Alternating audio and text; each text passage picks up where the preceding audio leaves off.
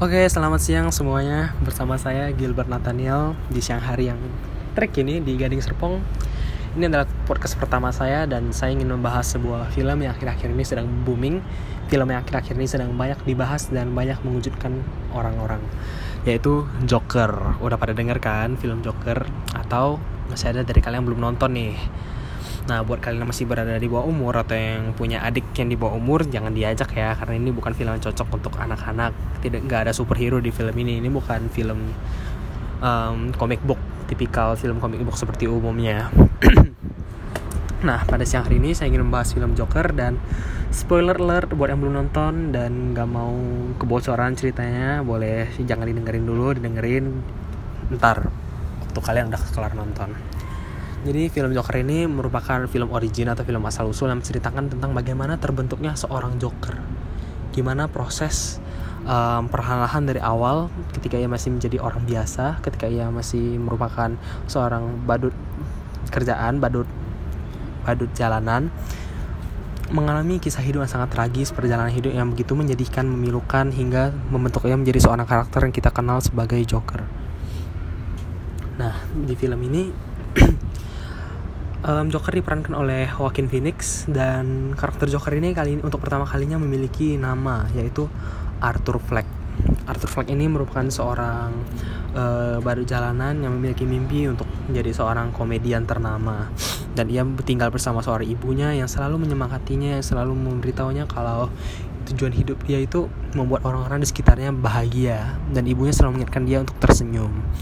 Namun kenyataan tidak begitu indah itu bagi seorang Arthur karena dari awal perjalanan hidupnya ia selalu menemukan hal-hal yang gila.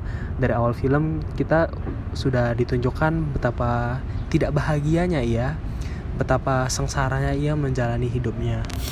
Um, dia selalu dibully dan direndahkan oleh orang-orang jalanan yang tidak yang tidak ia kenal.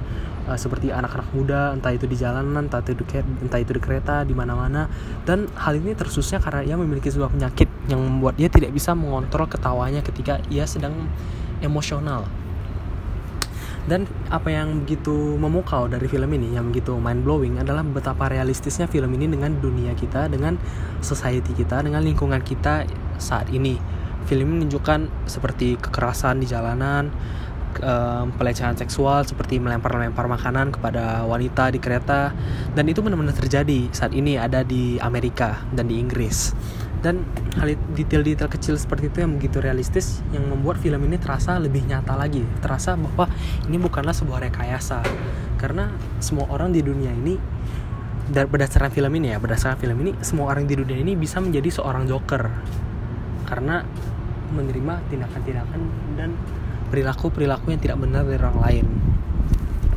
Um, ketika ia pertama ketik di film ini ketika ia pertama kali membunuh seorang remaja, awalnya memang ketakutan, tapi setelah ia bersembunyi di toilet, ia mulai merenung, berpikir, dan ia menari, menunjukkan bahwa jiwa ia sudah mulai sakit, ia sudah tidak mulai mulai tidak sadar lagi seperti ia awalnya dan um, film ini mengajarkan kita selama film ini berlangsung kita seperti terdorong ada suara dalam hati kita untuk membela sosok Joker ini untuk membalas dendam. Padahal itu bukanlah suatu hal yang benar.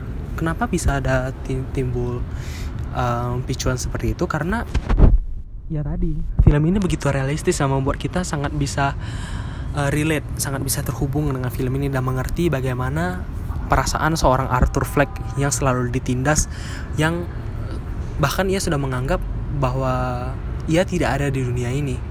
Orang-orang yang ada di sekitar ia menganggap bahwa ia tidak ada. Sehingga ya gitu. Dia menjadi ditindas dia menjadi dibully dan hal hal-hal lainnya seperti pemerintah yang menarik suplai obat-obatan dia, menarik psikiater dia sehingga ia tidak memiliki, tidak bisa lagi memiliki teman berbicara, tidak bisa lagi mendapatkan obat sehingga penyakit dia semakin parah. Dan ya film ini mengajarkan kita untuk terus dan jangan pernah menindas, berperilaku buruk, membuli orang-orang di sekitar kita karena kita tidak bisa tahu kita tidak tahu apa yang mereka alami depresi macam apa um, segelap apa isi pikiran mereka yang akhirnya bisa meledak begitu saja. Setiap orang pasti punya tingkat tingkat batasannya sendiri. Dan dalam film ini Arthur Fleck mencapai tingkat batasan itu dan akhirnya menjadi sosok seorang Joker yang dia sudah tidak memiliki apa-apa lagi untuk kehilangan. He's got nothing to lose. Sehingga ia di akhir film ketika ia sudah menjadi sosok Joker ia merasa bahwa hidup ini hidup ini hanya komedi dan dia bisa berbuat apa pun semaunya karena dia tidak punya apa-apa lagi untuk untuk dihilangi istilahnya. Dan um, orang-orang yang menin awalnya menindas dia akhirnya semuanya mati.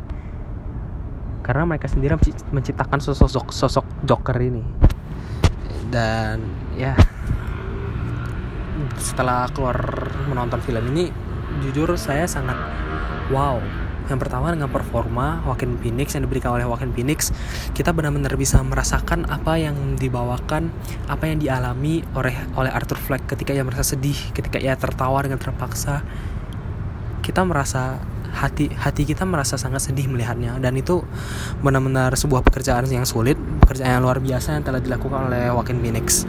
Dan yang kedua adalah alur cerita yang mungkin bagi beberapa orang yang suka dengan tipe-tipe film action, tipe-tipe film comic book lainnya seperti Avengers atau Justice League atau misalnya Captain America, Iron Man, Spider-Man segala macam, nggak akan suka dengan film ini.